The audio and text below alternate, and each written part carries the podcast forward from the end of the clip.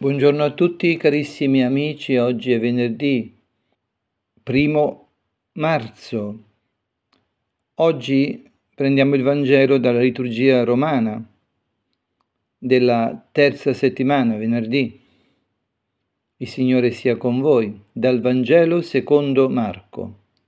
In quel tempo si accostò Gesù, uno degli scribi, e gli domandò, qual è il primo di tutti i comandamenti? Gesù rispose, il primo è, ascolta Israele, il Signore Dio nostro è l'unico Signore.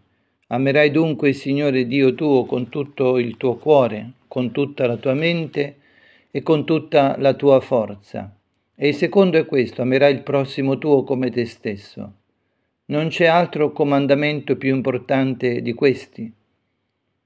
Allora lo scriba gli disse, hai detto bene, maestro e secondo verità che egli è unico e non vi è altri all'infuori di lui.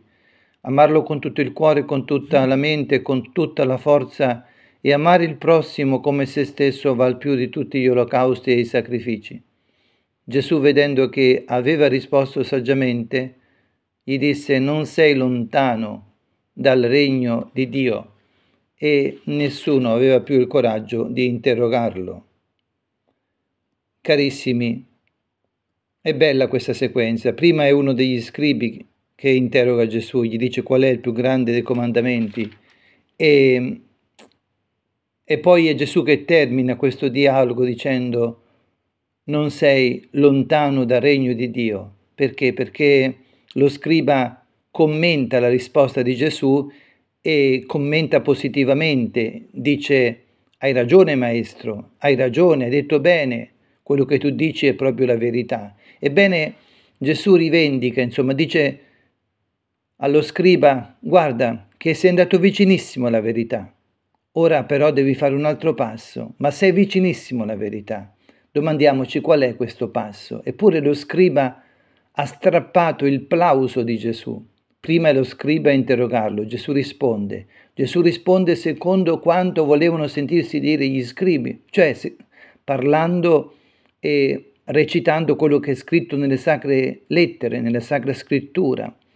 Ora lo scrivo eh, riconosce la bontà della risposta di Gesù e Gesù a sua volta dice non sei lontano dal regno di Dio, ma che cos'è che manca ancora? Domandiamocelo.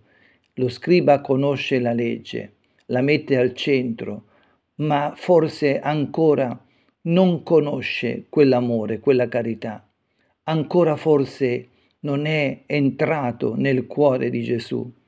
Ancora è in qualche maniera all'esterno della legge.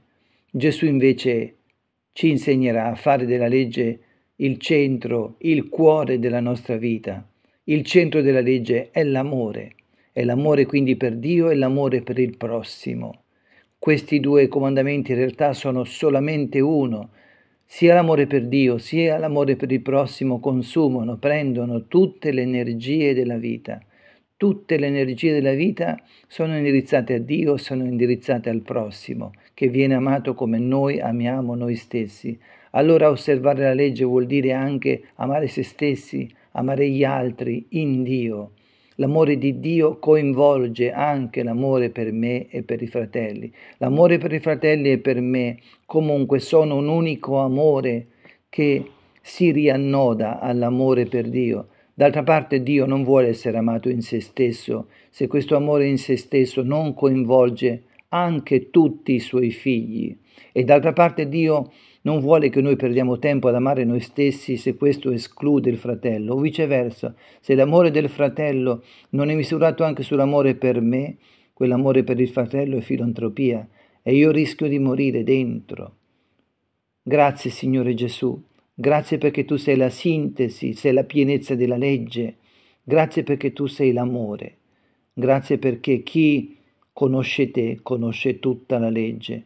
Lode e onore a te, Signore Gesù, che ci inviti ad amare con tutto il cuore, con tutta l'anima, con tutto lo spirito il nostro Padre che è nei cieli, ma ad amare anche il prossimo come noi amiamo noi stessi.